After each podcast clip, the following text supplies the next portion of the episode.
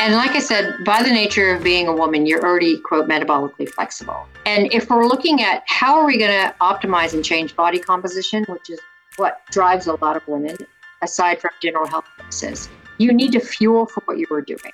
So we look at what is the hypothalamus perceiving? The hypothalamus right now in peri early to late perimenopause is under a lot of stress. So your baseline level of cortisol is already elevated. You're already in a sympathetic drive.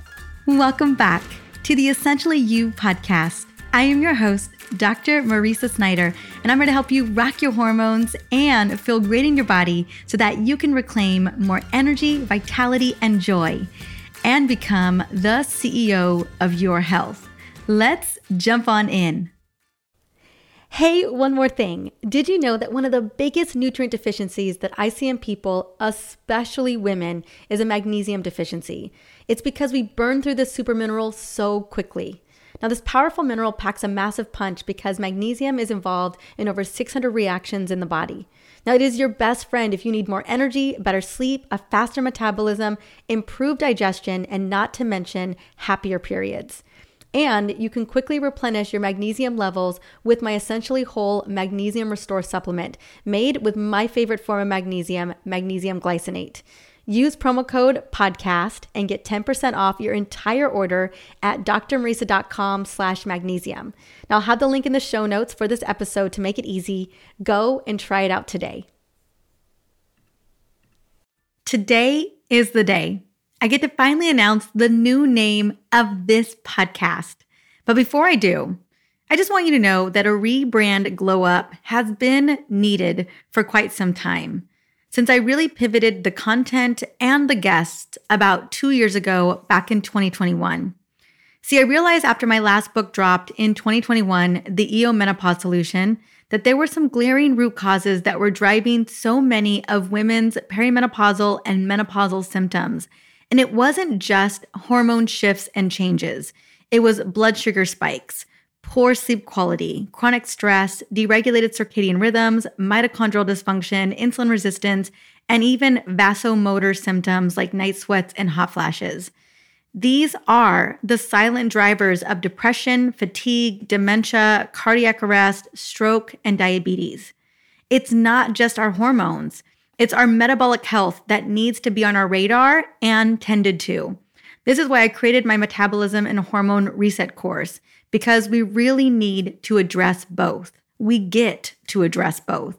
So when I was brainstorming names for the show, I wanted to connect in with how I wanted to feel and how so many other women and people want to feel too.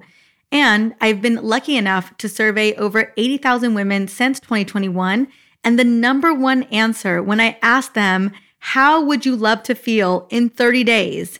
The answer always is more energy. And I totally get it. Energy is the ultimate currency. During my very humbling brain healing journey, this never felt more true. My energy was zapped, and all I could do for over seven to 10 days was lie in bed. And I know we've all been there when we've been sick with a nasty flu virus or even dealing with a bigger health issue. Our energy is often one of the first things to go and the last to return. It's often also how we know we are getting better. Energy often becomes a litmus test for knowing how good we feel. Here's something I know every woman can agree on stubborn belly fat can feel like the worst, especially when you've tried everything to lose it. Not to mention, belly fat can be dangerous for us too. According to a brand new study, women over 40 who have excessive belly fat are up to 20% more likely to suffer a heart attack. And no surprise, hormones are involved in belly fat production, which is actually good news because we can optimize your hormones and metabolism for a flatter stomach. And that's exactly what I'm offering to you as a free gift today. My Belly Slim Down Guide gives you three effective strategies to get rid of belly fat, along with recipes to reduce bloating, balance your blood sugar, and speed up your metabolic furnace to optimize fat burning. So grab the Belly Slim Down Guide with my proven protocols and recommendations and recipes now at drmariza.com slash slim down. That's drmariza.com slash slim down and the link will be in the show notes. So, knowing that energy is something we would all love a little or a lot more of, I decided to rename this podcast Energized with Dr. Mariza. Energized with Dr. Mariza embodies how so many of us want to feel when we wake up and as we navigate our days, whether it's with work, family, or the countless other things that we have on our list to handle. My intention for you always is to feel energized. And as a way to celebrate my rebranded podcast, I am doing a pretty sexy giveaway. And all you need to do to quickly take a moment to enter to win is pause for just a second, subscribe to the show, and rate the show. And I'm talking about just leave a rating. You know, at the very bottom, if you're listening to this on iTunes, you can scroll all the way to the bottom of the podcast page and you'll see an opportunity to rate the show. It'll be a five star rating system. And then you can quickly just pick the stars and move on. Or you can take a moment and actually leave a review. It's totally up to you. Now, I'm not going to lie, I do have a big intention to hit a thousand reviews this year. And right now I am currently at 816. So I would be honored for you to rate the show.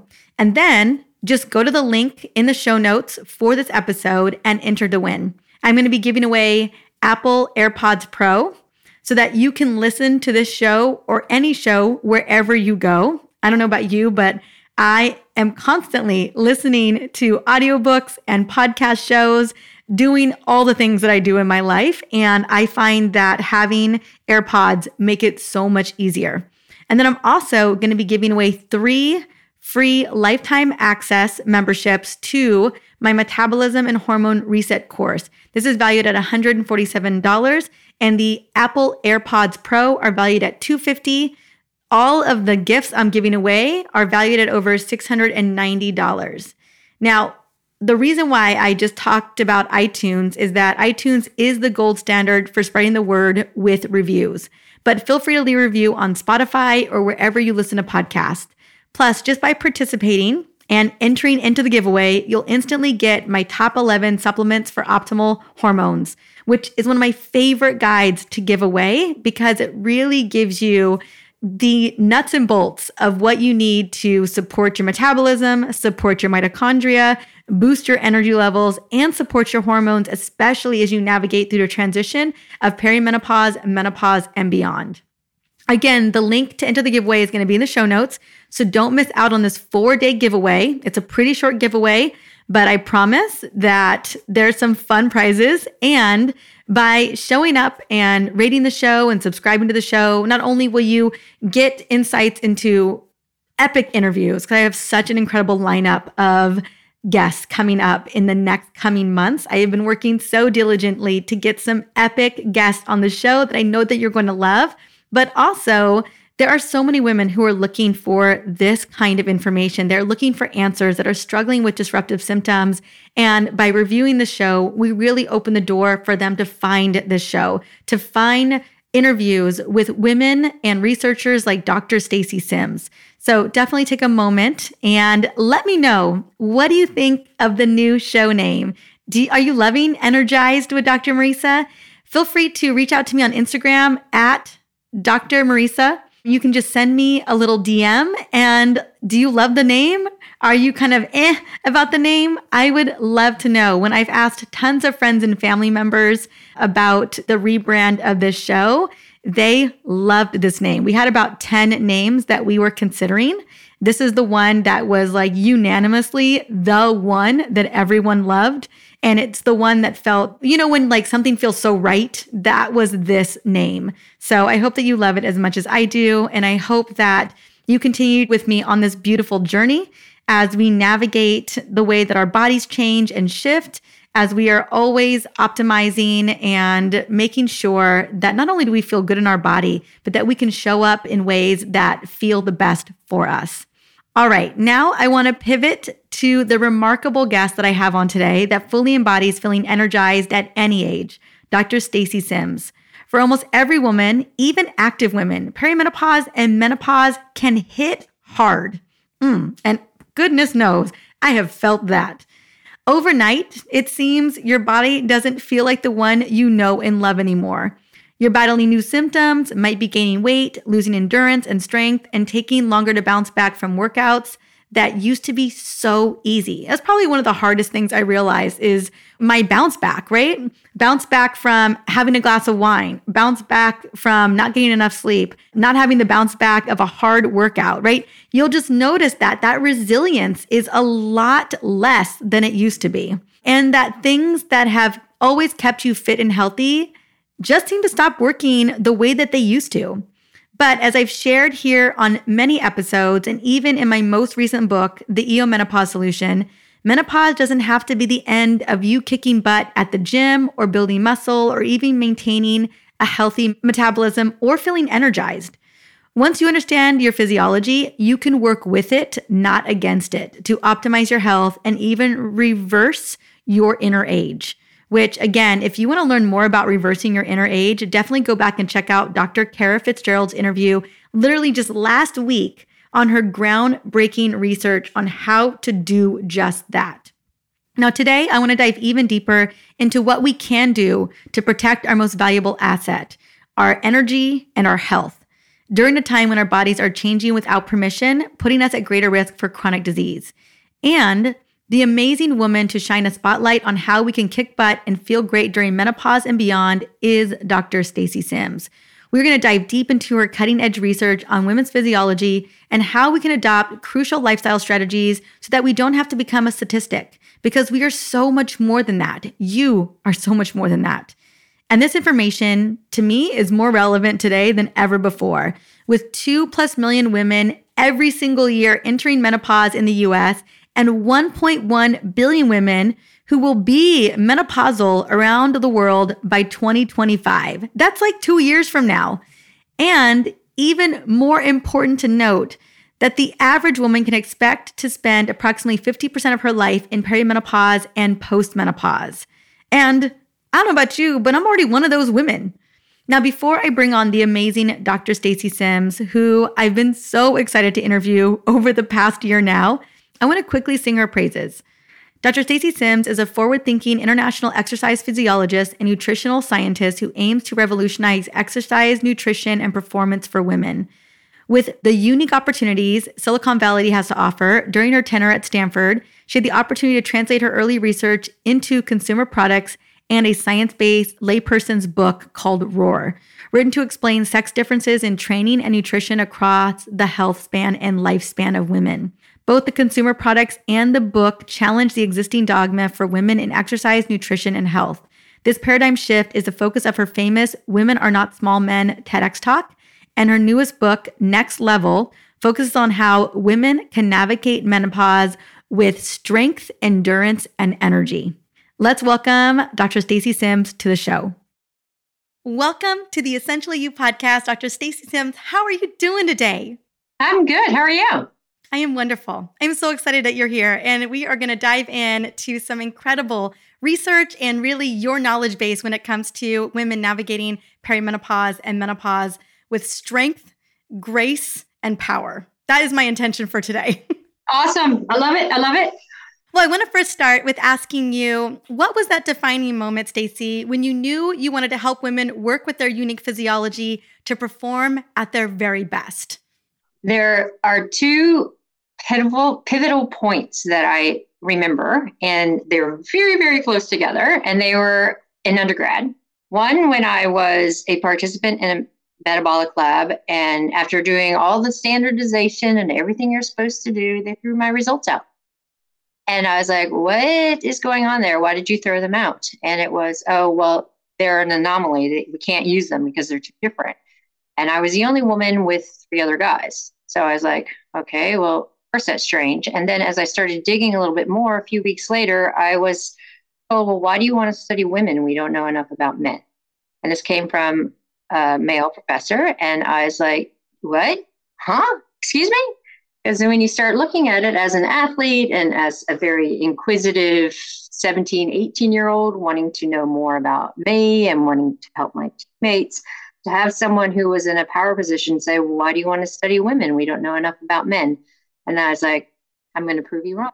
we need to know about women. So that really was the start of it all. I don't want to remember how many years ago, but many years ago. Gosh, I bet that was just a gut punch moment. And just, you know, I feel like it, it's playing out in so many areas, even within, uh, you know, our healthcare systems of just like, you know, we just need to study men more. That's how we'll understand women. And someone to bold face say that to you, ooh. I was just blase about it too. And it's like, well, maybe back in those days, as I date myself, it wasn't really thought about. But in actuality, it should have been because you don't say, or well, I guess maybe if you think that, but as a scientist, you don't exclude a population because you don't know enough about another population. To me, that's like saying, why do you want to study cardiovascular disease? We don't know enough about diabetes. They're related, but they're not the same. So yeah, it was frustrating. Ooh, goodness. Well, I'm so, I mean, I'm honestly grateful that he said that because it has sent you down this path. And then what was the second? What was that second moment for you? Oh, they were both like one was my lab results being sent out and saying that, and then the follow up was, why do you want to study women we don't know enough about? Well, I'm so grateful. I'm so grateful that these moments happened. And I want to I want to dive into roar specifically because I have a feeling was that really where you started your research was looking at, you know, our physiology based around our menstrual cycle to see how we could train, basically adapt nutrition and training to really get the best out of our out of our our you know personal bests, out of our races, whatever we were doing in life. Um, was that where you started initially? As I say, there's a kind of a backstory to that because Roar came about after I had really gotten out of full time academia. So, like through my academic career, really trying to understand things like overtraining in women, hydration and nutritional differences in women, heat, altitude, all the exercise physiology. And I was a thermoreg physiologist looking at gut and fluid balance and nutrition and that kind of stuff.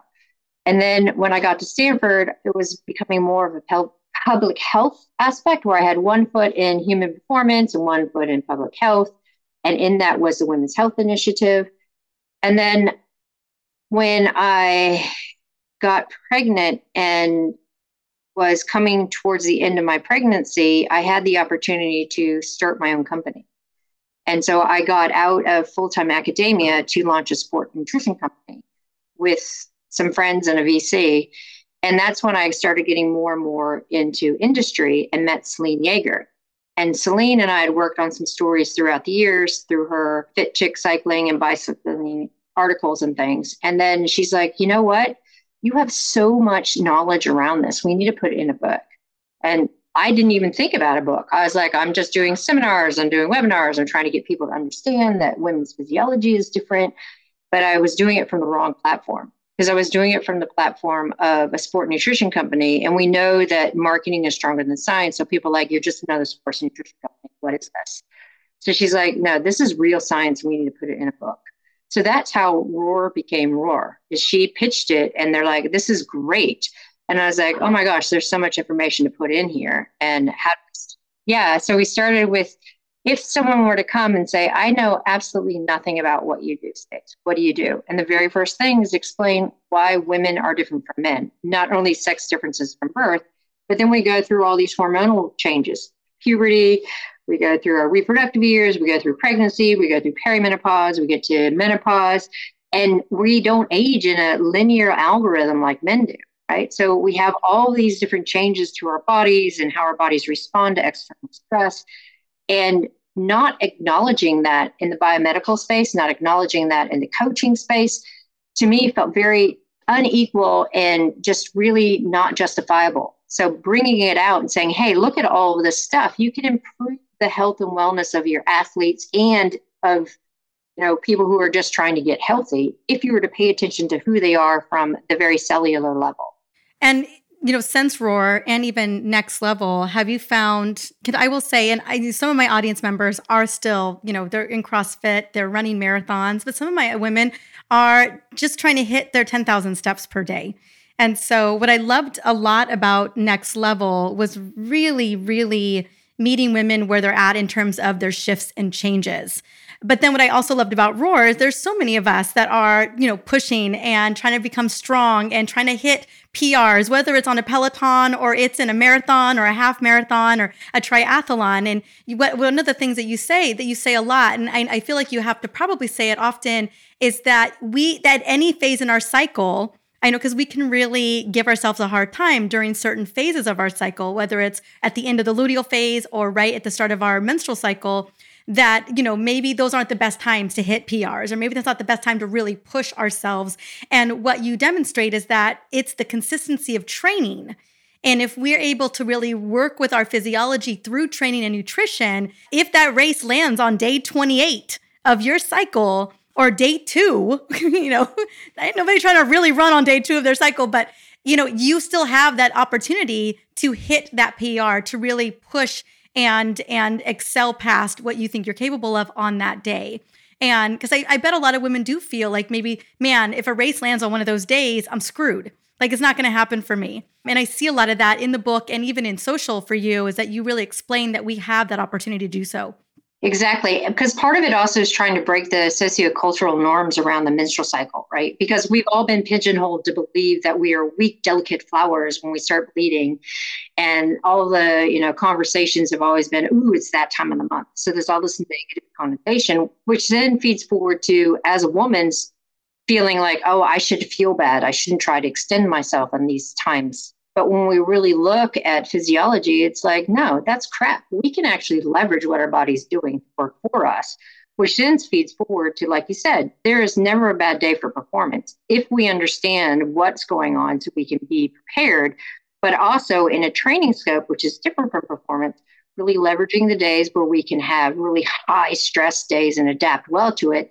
And then backing down when we know our bodies don't feel like we can and we shouldn't be pushing it but again, every woman's individual. So understanding your own cycle really gives you that empowerment and advantage for training, which then feeds forward to any day performance.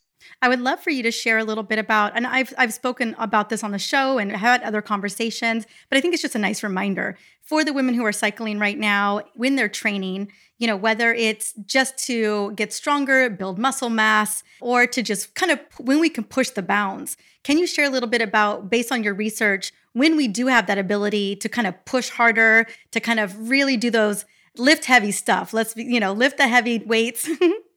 and um, and maybe we're you know we're really pushing our nutrition a little bit we have the ability to just be more outward focused and push versus when we kind of get to just be mindful of the changes when we're kind of in a high hormone state where we may want to eat differently. We may not be pushing those intense workouts as often. Can you share a little bit on that? Yeah, so I mean, there's been a lot of chatter recently from the sports science world that you know you can't really phase-based train and you shouldn't really pay that much attention to the menstrual cycle.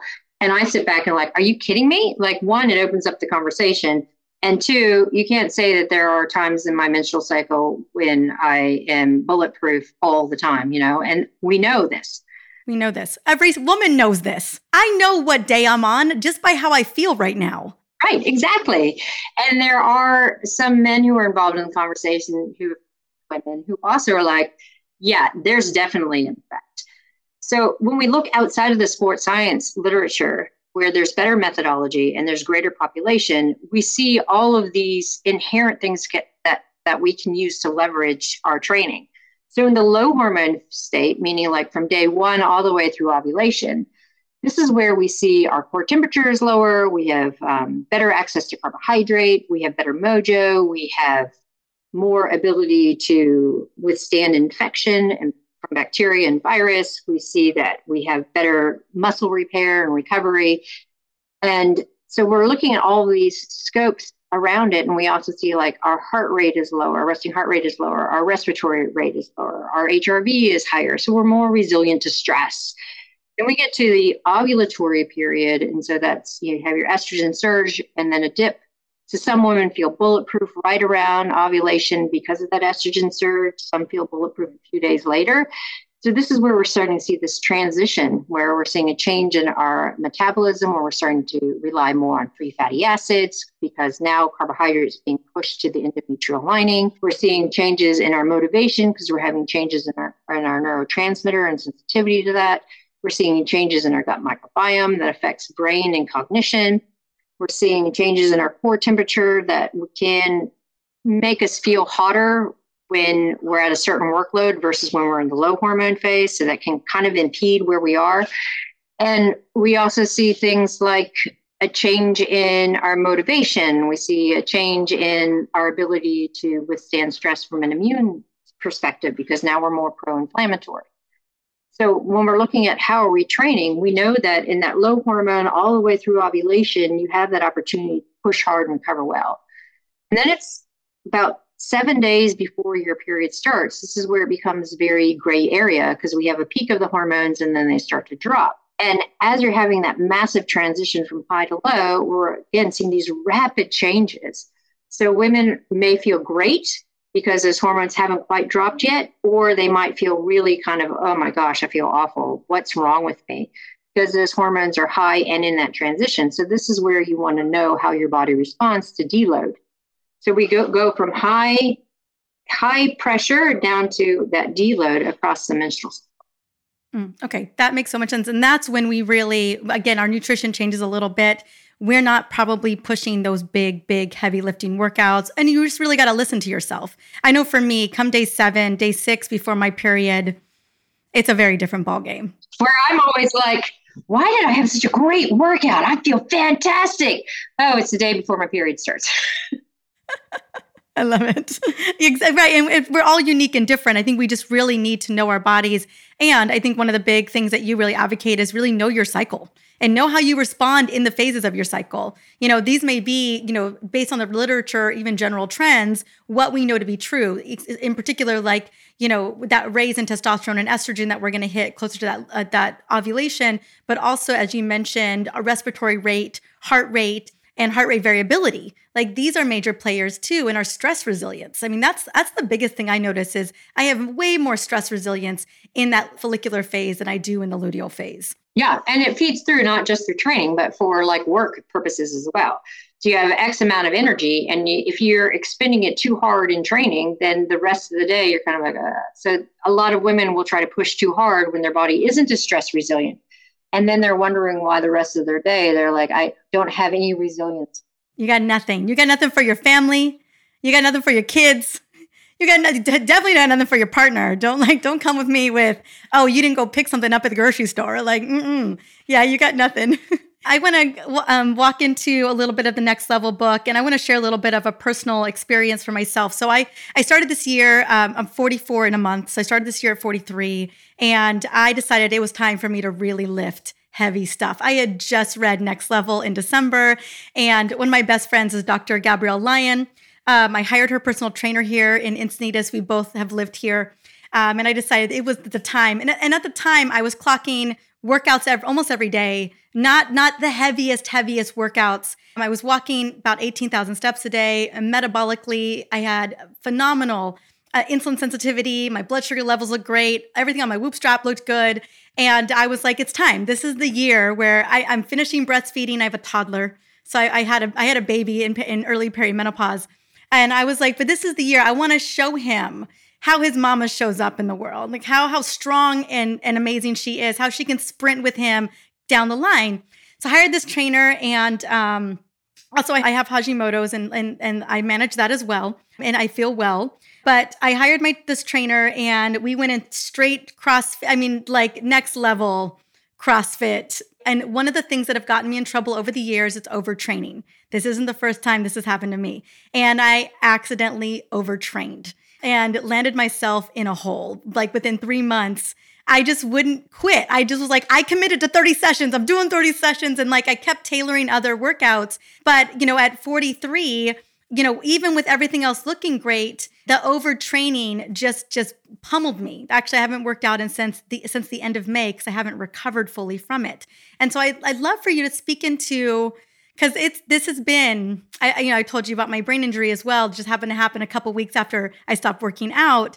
But this has been the opposite of what I thought was going to happen to me. I just imagine myself at this point in this year stronger, having more endurance, having power, and and having a resilience that that was just a much bigger level than I came in at the at the start of 2023. And so I know that there are a lot of women listening to this who've had the same experience, who have who thought they were doing all the right things, who were looking at everything, were charting stuff, and then ended up in this hole like I am in. And I would love for you to speak into kind of what have you seen in the research or even in your own personal experience working with athletes on how to not overtrain and then how do we recover from overtraining? I often find it takes me almost 3 months to recover from when I get into some deep trouble like this.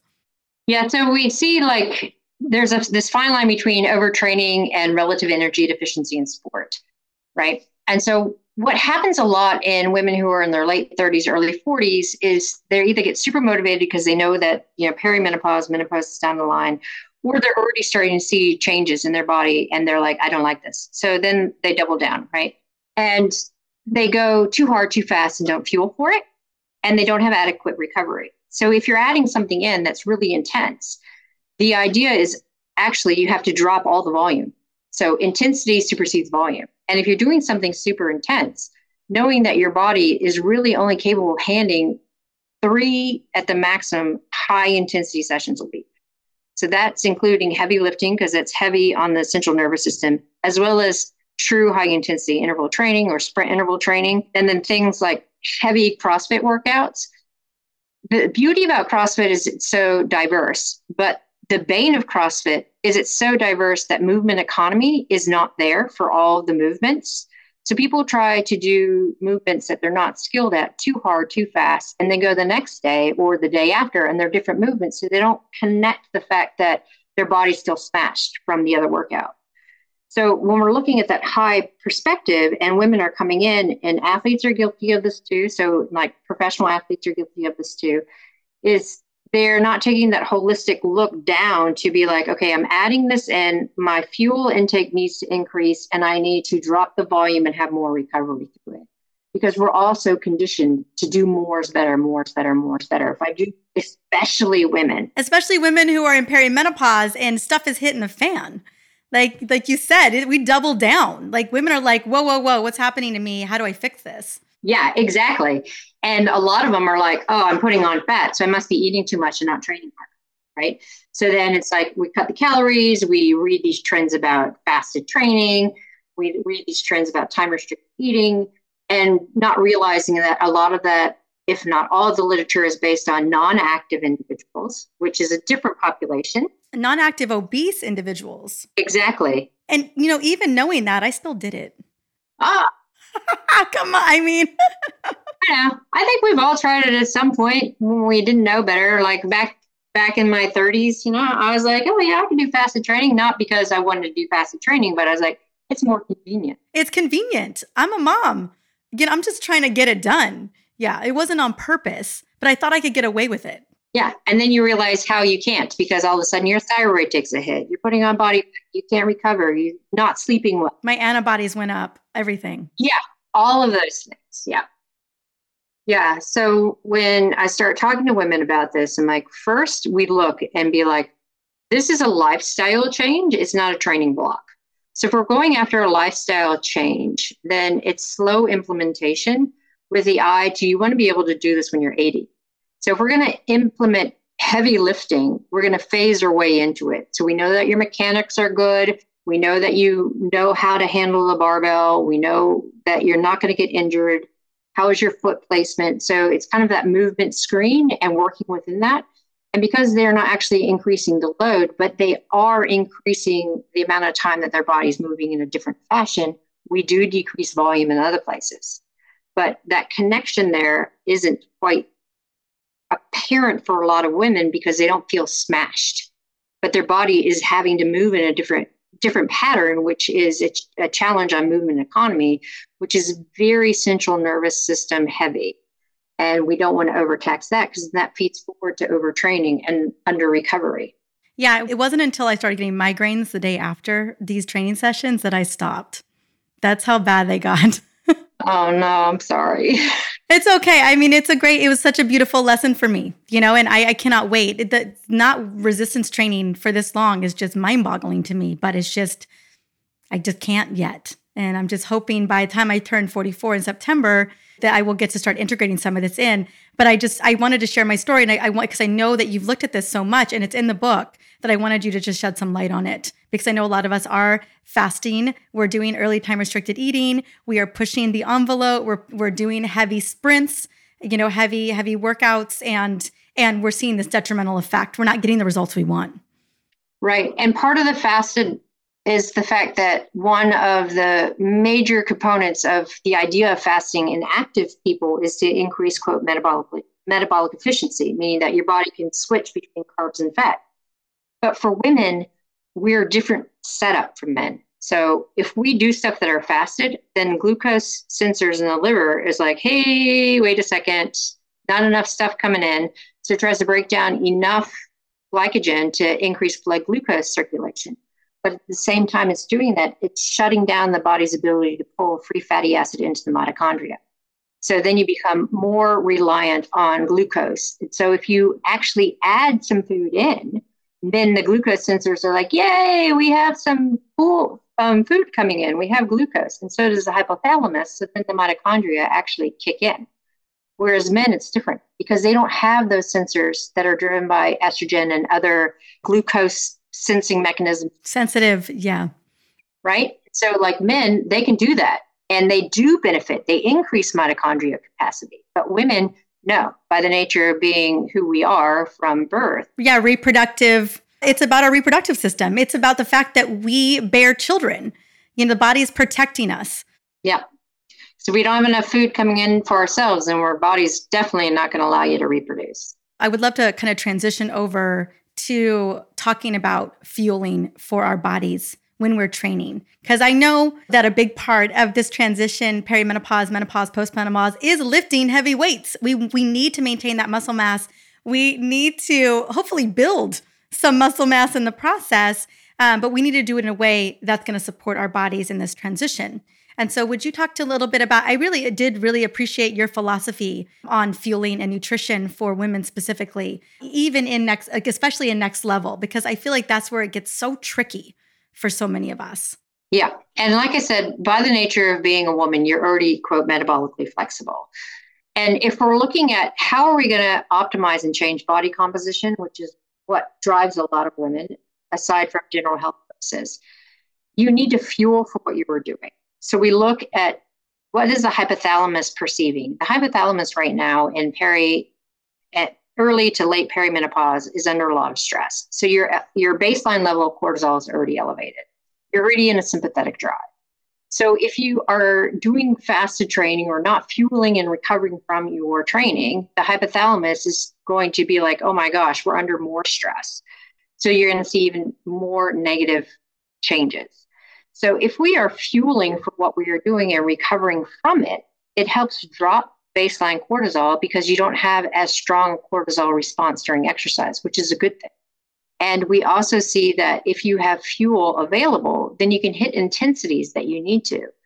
And then when you're looking at fueling post exercise, you get out of that breakdown catabolic state, which then feeds forward to get you out of any perception of low energy availability. And if you're looking to really drop down body fat. We know that protein is essential. You have to have a higher intake of protein. You have to fuel in and around your training. And then in the evening, close to bed, that's when you're taking away maybe 150 calories. So you might drop it from your meal, your last evening meal. You might not have a snack, but it's a small amount of calorie restriction away from training. One, it works with your chronobiology. Two, it works with the way the hypothalamus is perceiving nutrition. Three, it works with your gut as well, because we know that strength training and high intensity work changes gut microbiome for positive to like feed for, for better um, brain health, for better metabolic health. And it all comes down to how are we fueling for the stress at Okay, that makes so much sense. And I want to just kind of spend a little bit of time on well, actually, before I jump into stress, because I want to spend some time on stress.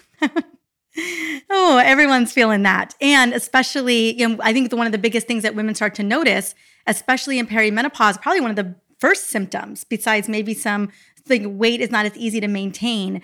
But I would say that the other symptom that I see the most in women, especially as they're navigating kind of early perimenopause, is going to be that less that less stress resilience that they find themselves feeling less less resilient in a lot of ways and in their mental bandwidth and capacity you know like that the decision fatigue that they're having to always make all these decisions starts to wane as well like they start to have more of that and so i really want to saunter over there in just a second but before that I know you're talking about protein, and I know women are wondering, well, how much protein am I supposed to be eating? Because you know, obviously, there's a lot of conversation around that. Is do you have a recommendation for the amount of protein if we are consistently we're working out. We're doing we're, we're doing resistance training throughout the week. You know we are in that state of training our body. What is your recommendation around protein?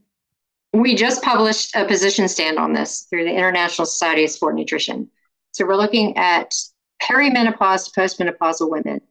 And because we become more anabolically resistant to both exercise and protein, we need more. So we're looking at 1.8 to 2.0 grams per kilo. So that's a little over that one gram per pound. And ideally, we are having it at regular intervals. So we say, you know, throughout the day, 30 to 40 at each meal, around 15 to 20 at each snack.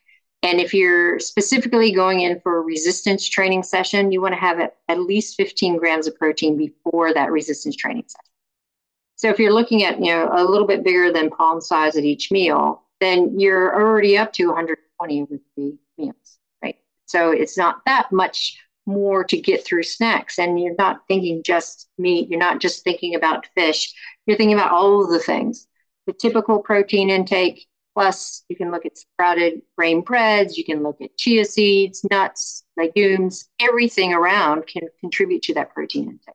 And I love that you talk about that because I know that you spend time on gut health in the book and a lot of the kind of the plant-based you know, ways that not only we can get protein, but also fiber.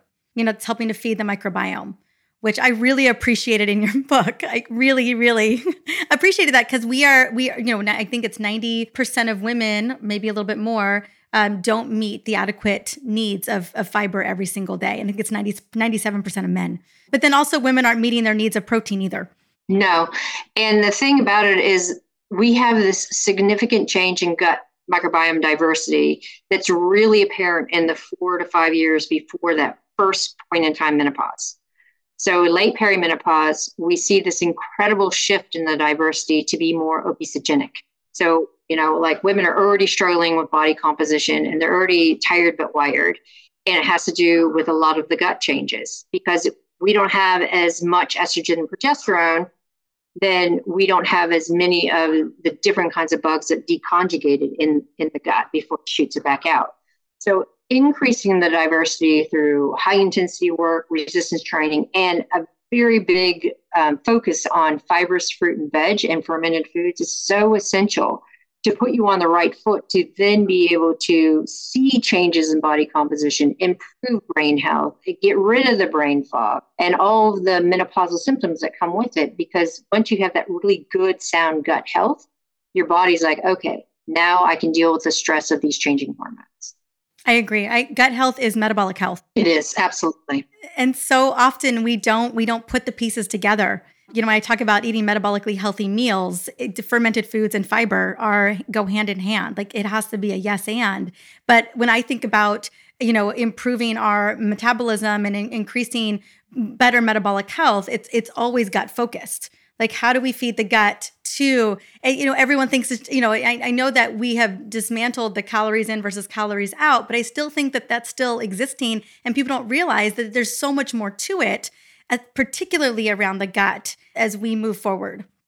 Yeah, to the point where I'm seeing more and more journal, published journal articles coming out about ultra processed foods, where people think that they're getting all their nutrition because they've had, um, you know, athletic greens and they've had this protein bar and they've had all these other things that contribute to quote nutritional needs. But when you're looking at how ultra processed they are, they do nothing to promote gut health, and so people are ending up being sick anyway, even though they think that they're taking care of their macro and micronutrients. Thanks for sharing. Yeah. I, yeah. Because there's a lot of ways that we're trying to get these fast, quick fix to meet our protein needs or to meet our, our veggie needs or whatever, you know, whatever those things are. So we can do it quickly and keep it moving. Yes. All right. I wanted, I do want to saunter over to stress. Yay. My least favorite experience, but my most favorite topic. It's been my least favorite experience as well you know, I, I, find that the wheels just fall off, you know, as I'm getting closer and closer to my period. And I'm really mindful about that. And there's a lot of things that I'm doing to set myself up for success.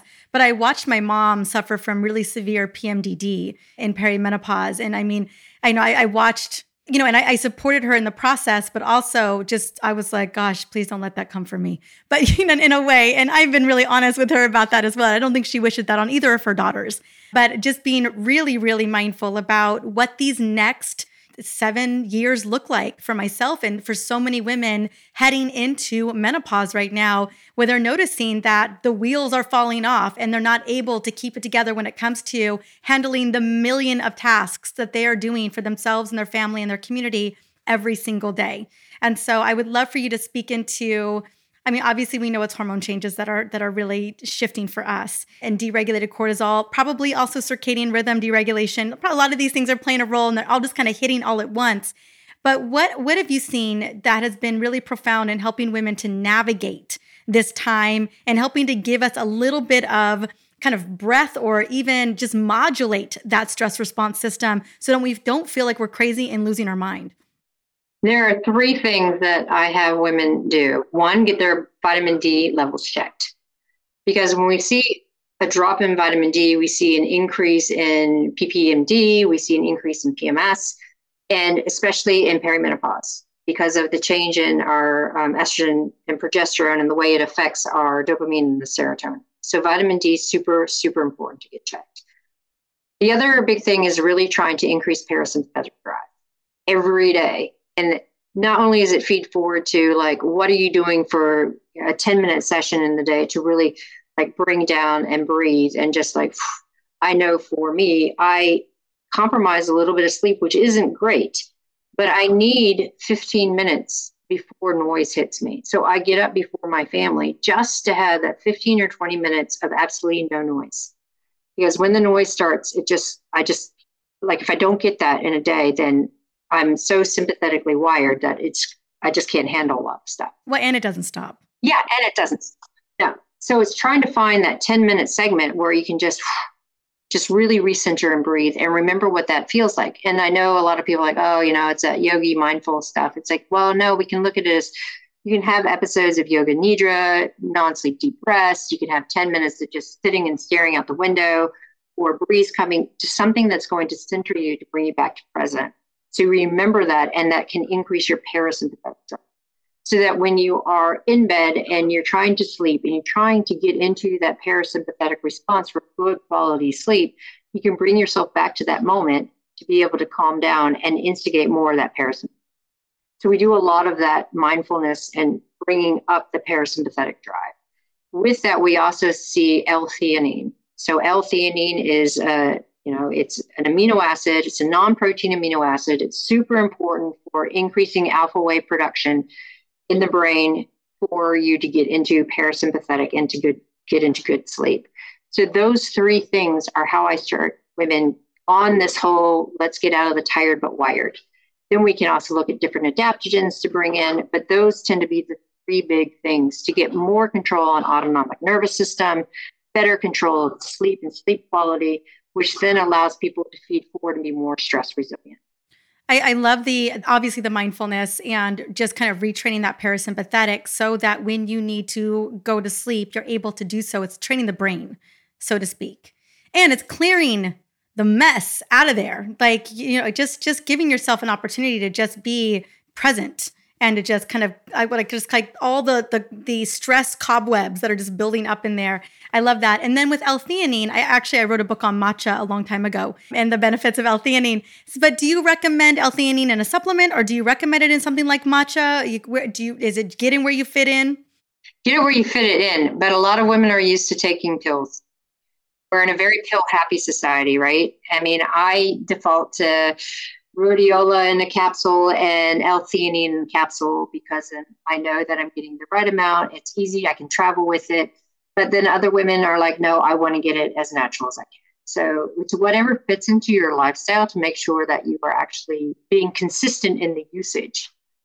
And do you have a recommended time where you recommend L-theanine is in the afternoon?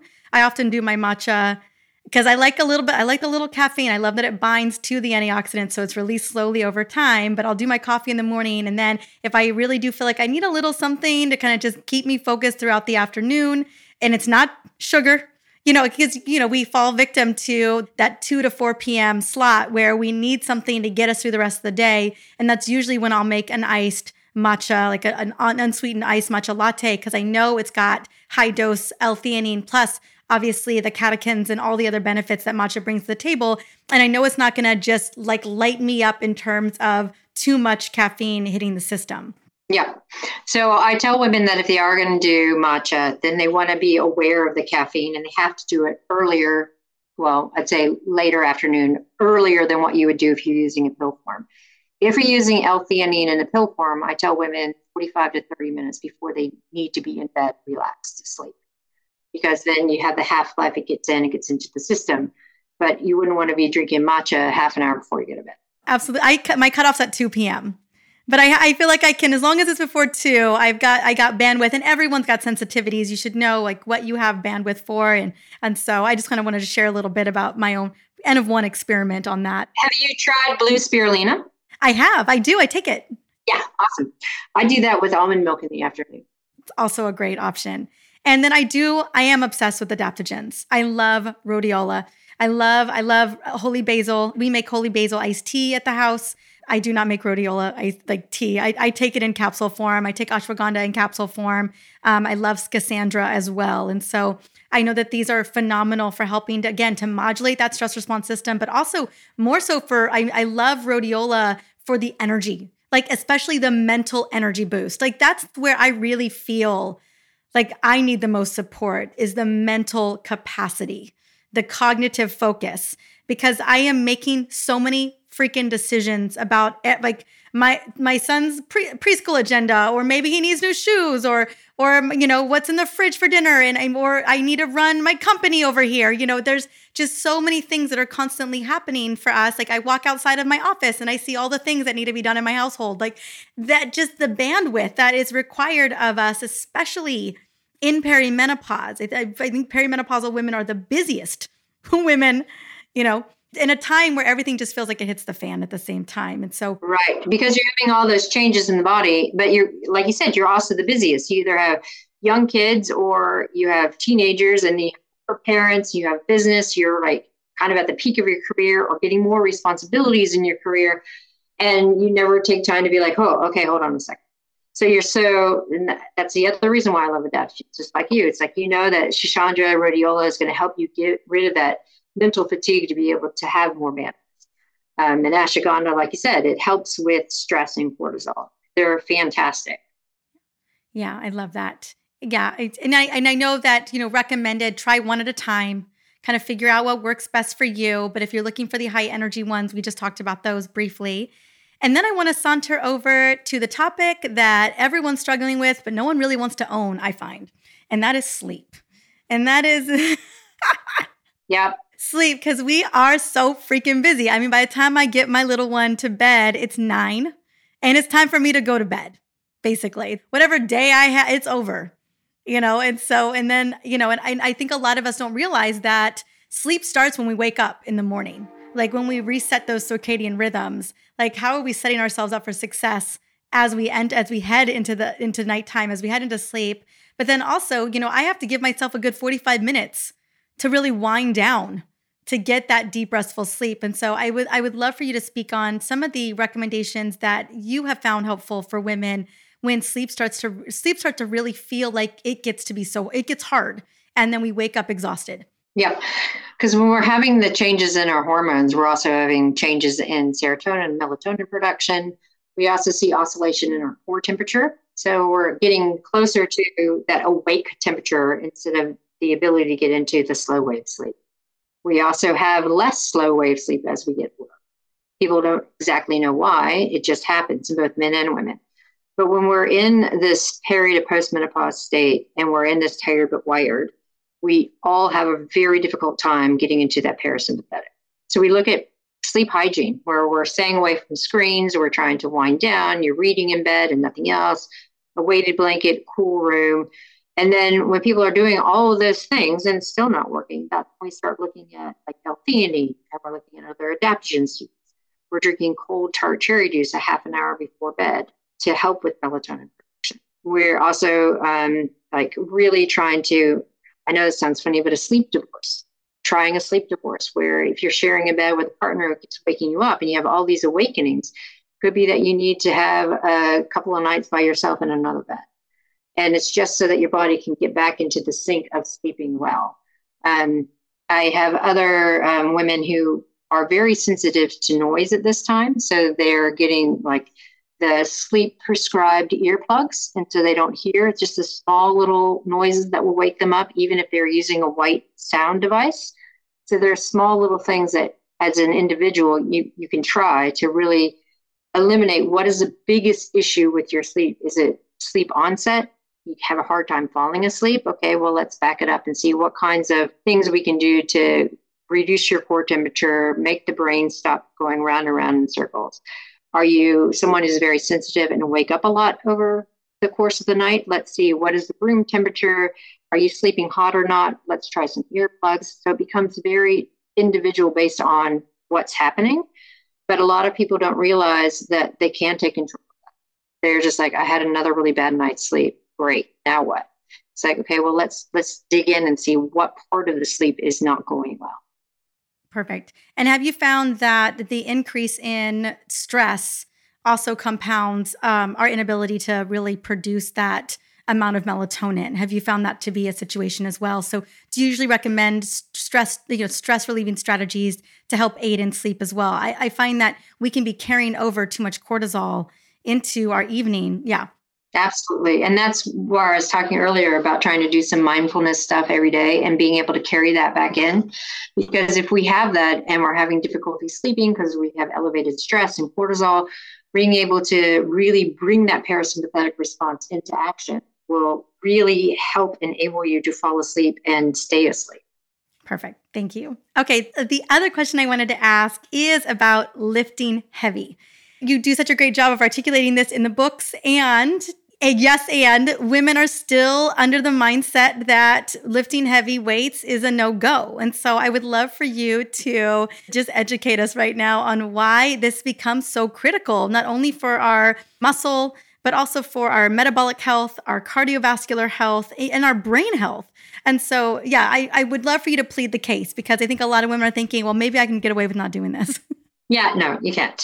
Like I said, lifting heavy is not just a training block. It's like how you phase into it. So if you haven't done any resistance training, you start with body weight, that's still heavy lifting to you. If you go to failure, because we're looking at adaptations from an external stress. And I say that because when we look specifically at estrogen, we see how tightly tied it is to our skeletal muscle and central nervous system. And as we start to have fluctuations in that, we stop getting signals for producing lean mass and having strength and power. When we stop getting those signals and we're not having as much strength and power, it feeds forward again to less gut diversity, less gut bug diversity. So we're lifting heavy, we're looking at it as a central nervous system. Because when we do have estrogen, estrogen is responsible for like stimulating lean mass from a satellite cell or basal cell level is responsible for how strong myosin binds to actin. So those are your two main filament proteins that pull the fibers together for contraction. It's also responsible for how much acetylcholine is at the gap junction. So you have a nerve that comes down, and that impulse has to skip over this little gap to hit the muscle fibers. And acetylcholine is what is released to carry that nerve impulse over to that muscle in order for it to get stimulated to contract and it's responsible for how strong that contraction is. So we don't have estrogen, then we lose that whole circle. So when we're lifting heavy, we're getting a central nervous system response where the nerve is like, oh my gosh, I need more acetylcholine to be able to jump this, to be able to stimulate those muscle fibers. Then you get more acetylcholine in those vesicles without estrogen. It also jumps over and goes, oh, I need to really, I need to be able to recruit a lot of fibers and have them really contract strongly. So I better be able to recruit more fibers and have myosin and actin bond strongly. So that signal starts happening without estrogen. And then the other aspect is okay, you have this and we have to overcome the load. We need more mass to overcome that. So then your body's like, okay, we need to build more lean mass.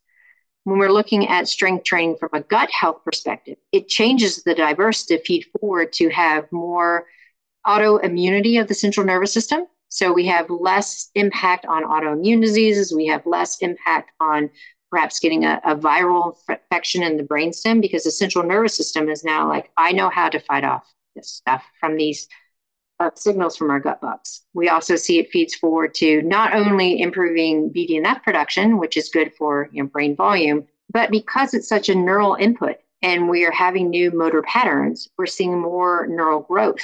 So that helps attenuate dementia and Alzheimer's. So the resistance training isn't just about lean mass, it's about the gut health and the brain health.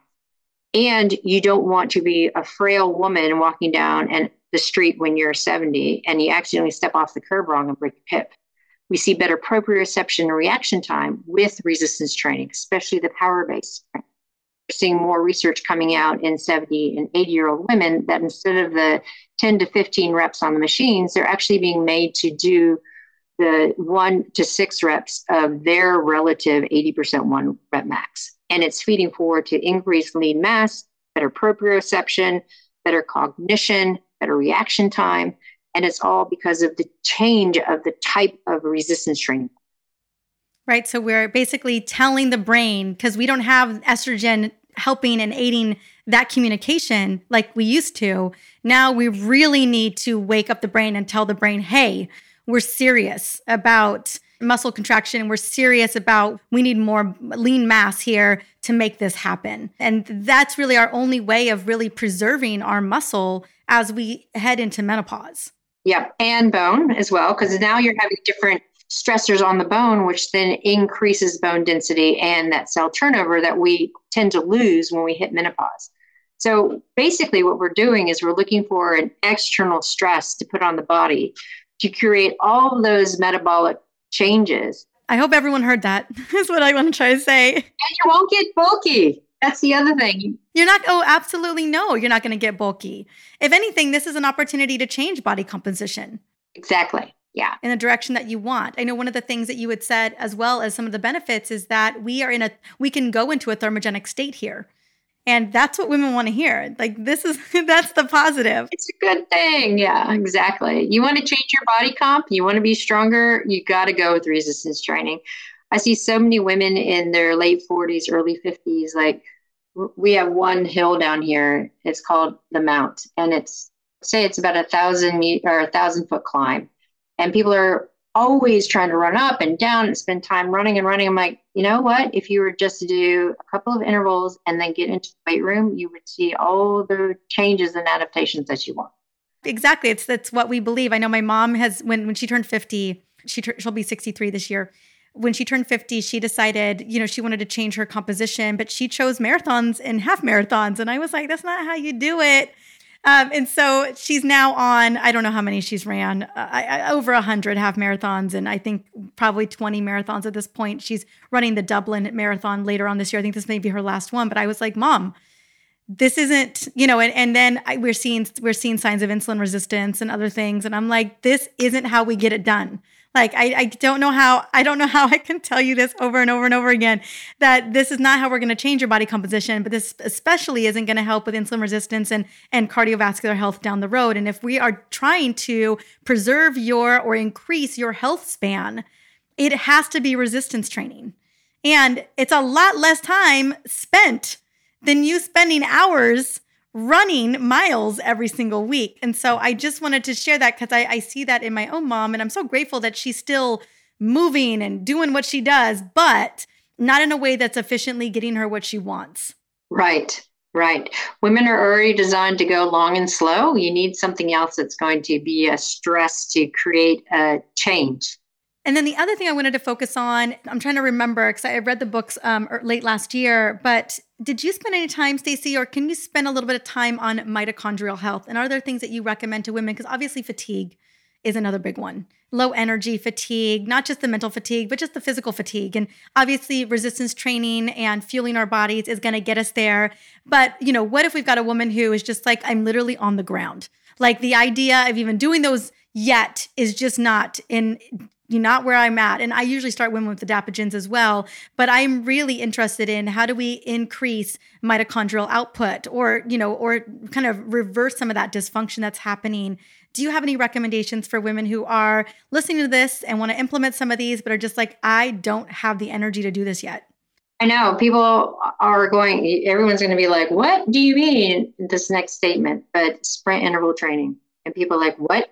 What do you mean? I don't mean you're going out to the track and you're doing 400 reps. What I mean is you have stairs in your house. You're going to go as fast as you can for 20 seconds and then fully recover. There was this great article that was talking about recovery, and I was like, I need to upload that and plagiarize it, but I'm not going to. I'm just going to reiterate it.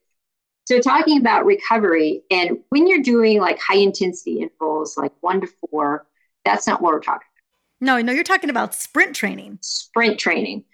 And sprint training is as hard as you can for 30 seconds or less, but the recovery from that can be five to six minutes or longer because we're looking not only from a metabolic recovery, but a central nervous system recovery. So when women are like, I am so tired, I can't do anything, it's like, let's just try to do two 30 second intervals and in between those, we're going to do some mobility. We might do some walking, whatever it is to fully recover. So it's just enough to kind of boost and get a, a really strong response, central nervous system, metabolic response, but not enough to be depleting.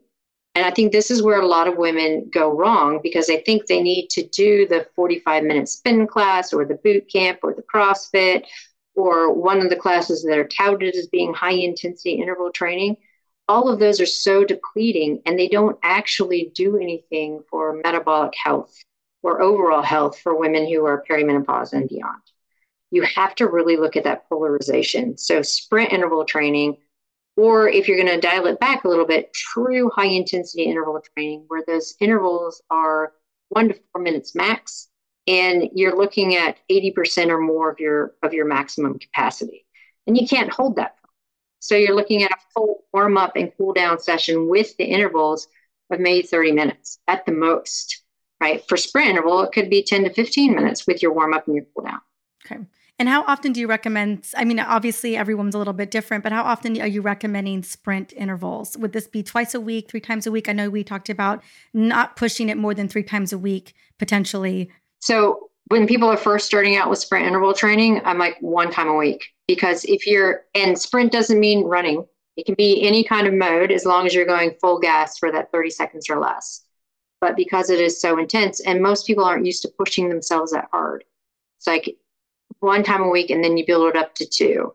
If you're adding in high intensity interval training, that's when you end up with three in, interval sessions in in a week. But that third one is not a sprint interval session because then it ends up being too depleting across the board where each time you're going to go out you're not going to get maximum effort. So then you just start falling into this moderate intensity. I recently had kristen holmes who's the vp of human performance on the show and we talked about recovery and, and um, sprint intervals and you know the insane metabolic benefit that women can get from it versus interval training, um, high intensity interval training. And I, I just, I'm so grateful that she really shed light on that. And really, we focused a lot on recovery on the show. Yes, because obviously that's what my audience was looking for.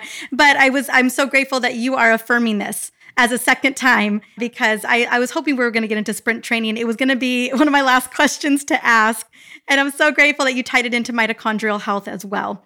Um, so I so appreciate that. And I think that gives women a lot of hope that it doesn't have to be more than once a week. And honestly, I don't know if they could do it more than once a week, but like it's really baby stepping them up until they've got that energy to do more. Yeah, and I think the other thing is we've all grown up in the whole era of calories in, calories out. Um, you know, Jane Fonda, fat burning, what's the no pain, no gain, that kind of stuff. And people need to realize that not every session has to be something where you feel absolutely completely depleted what I want people to realize is when they're doing heavy lifting or sprint interval, that they finish feeling good. They don't feel depleted. They don't feel wrecked. They feel more of a euphoric feeling, like what people used to talk about as a runner's high. But when you're actually tapping central nervous system and you are getting these strong impulses from sprint interval training, it's a positive endorphin and it's not a depleting feeling wrecked. And I think that's another mind shift for a lot of women who are in their 40s and 50s and beyond is understanding that an exercise session doesn't mean smash yourself. Yeah. Well, that was definitely my lesson this year in particular. And and and I think what you said is if after that workout you're done for the day, that's a great indicator that that was that you smashed you smashed yourself. Like you it was too hard and that you need to really roll that back and give yourself some days to recover and then try again but at a much less intensity. Yeah. Remember, we have other things in our lives we need energy for. Yeah, we are you kidding? Like all the things, right? All the things that we need energy for. And that's that isn't the intention, is that you know, working out and training our body is not only helping to increase our health span down the road and help create that metabolic flexibility, but also for us to feel good. It's meant to feel good. You know, in the spring, I'll tell you what, a lot of it did not feel good. It was just, you know, Okay, and then the um the last question I wanted to ask you, and just kind of your stance on this as women are navigating perimenopause into menopause, and I will be very um, transparent right now, especially with my my brain injuries. Um, I am on bioidentical progesterone for two reasons: one, to reduce inflammation of the brain, but two, also, uh, you know, breastfeeding for two and a half years in early stage perimenopause, my progesterone levels were basically in the menopausal level. So I and I knew she probably wasn't coming back for me. Not to the level that I needed her. She was basically gone. She's like, you know what? That's what you get for having a baby and then breastfeeding for that long. And, you know, and so I, and I watched my mom suffer from really low levels of progesterone early on.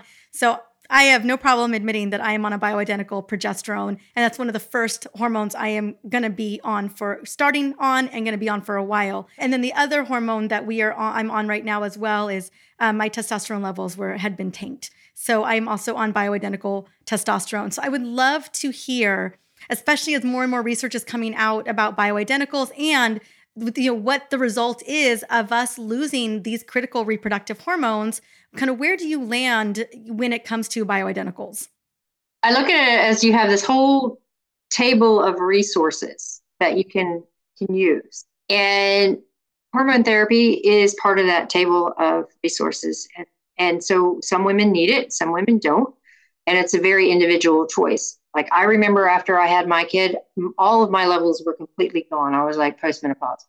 So I used testosterone to bring it back up.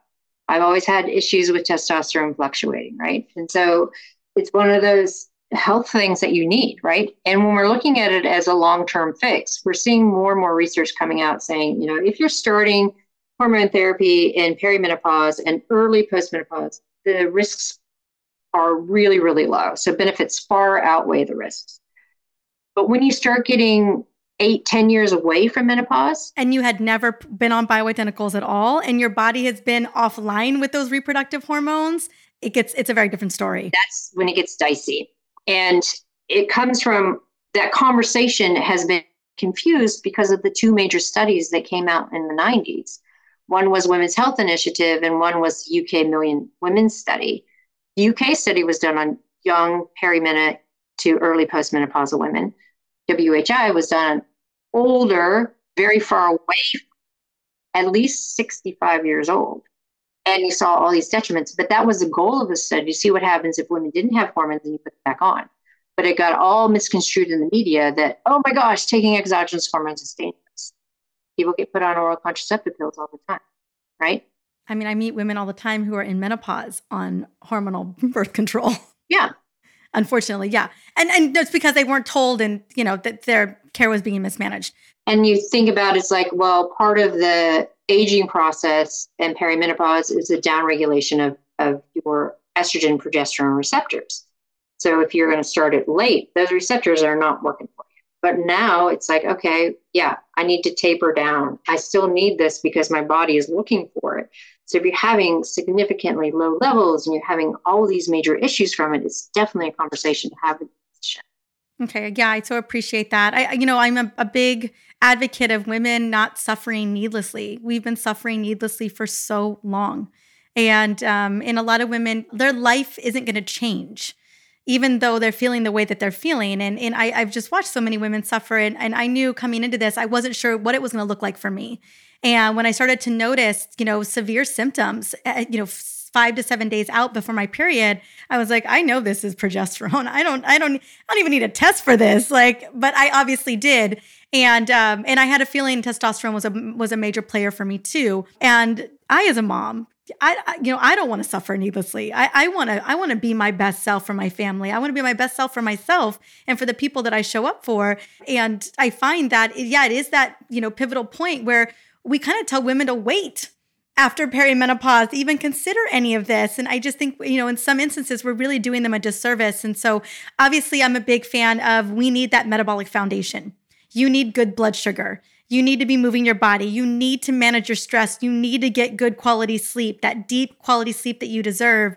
And if the wheels are still falling off, it's time for us to look into some other things and some other tools. Exactly. And unfortunately, I don't think the medical community looks at that because NHANES just, you know, in their new guidelines said that exercise wasn't something that was beneficial. It's like, what? Are you kidding me? Who put that in there? It's like, that's one of the first protocols. It's one of the t- first two pillars nutrition and movement. I know. People are like, what do you mean? Exercise is like the magic pill that people should be taking, but don't. Especially women. I mean, I mean, I, I look at all of the, you know, our our the, the stats in terms of chronic disease, and we cardiovascular disease, it's us. You know, dementia and Alzheimer's, we we are it's 67% of us. Autoimmune conditions, you know, just uh, type 2 diabetes. I mean, we're missing the boat here something isn't right. We're not supporting women in this transition. And it's it has it's having detrimental effects where the big chunk of our last part of our life where we have spent all this time working towards now we're managing these chronic diseases that we didn't necessarily need to ever have to manage. And so that's why I'm so happy to have you on because this is what it's about is how do we navigate this and we increase our health span. Exactly, because when you look at the research, there isn't really perimenopausal research. They don't really start funding the research until women are sick in postmenopause. It's like, wait, we're looking at some of the newer research that's coming out, and there's so much that we can do so that we don't end up in that sick population. And food and exercise tend to be the two big pillars where we can make an impact. And then you sprinkle all the other things that are needed on an individual basis. Well, I just want to say thank you so much for coming on and sharing your wisdom. Yeah. Oh my goodness, such a pleasure. Yeah. And I will be anything you. So I'm going to be. I'll have the books in the show notes. I'll have your website in the show notes. Anything else, Stacy, you would love for us to know that we need to plug into when it comes to the work you're doing in the world. Uh, we updated ROAR, and it is coming out. Um, I know. I'm like, first it was October. No, first it was June, and then it was October, and now I think it's the end of November but we've fully updated it. Uh, so we have all the newest science changes. We've evolved it. So I'm very excited that that new edition is coming. Amazing. Well, I will make sure to link. I know that the newest edition won't be there just yet, but I will make sure to link to the books so that they have them and um, and to link to all of your all of the things to go and find you. Oh, awesome! Thanks so much. I appreciate it. Thank you. Wow. I feel like we covered so much ground today, and I am so grateful that Stacy graciously stayed longer to answer all of the questions that I had for her today. Oh my goodness, I had so many questions written down and ready to go. I was so prepared for this interview because I just wanted to just pull all of her amazing insight and research for you to know. After listening, what were some of your insights? Did a lot of what Dr. Sims talk about feel doable for you today? I know that it did for me. Oftentimes, after interviews like these, I feel hopeful that women are being focused on and their health is being taken seriously through the lens of female physiology. Now, if you loved what Dr. Sims had to share today about women thriving in a fed state or how to exercise to build metabolic health, I highly recommend her book, Next Level.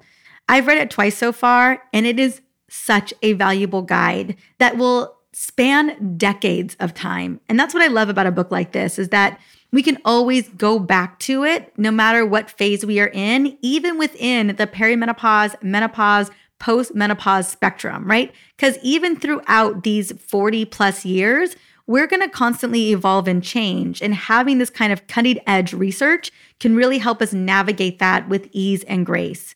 Now, I will have the book in the show notes along with the link to my giveaway, which ends in four days. So be sure to enter to win. And again, reach out to me on Instagram at DRMARIZA and let me know what you think of the podcast name. Are you loving Energized with Dr. Mariza? And hopefully, you are loving the new cover art as well. If you haven't gone to look at the cover art, it is up on iTunes and everywhere podcasts are played. Again, this was many, many months in the making, and I'm just so grateful to bring it to you today. Until the next episode, have an amazing day.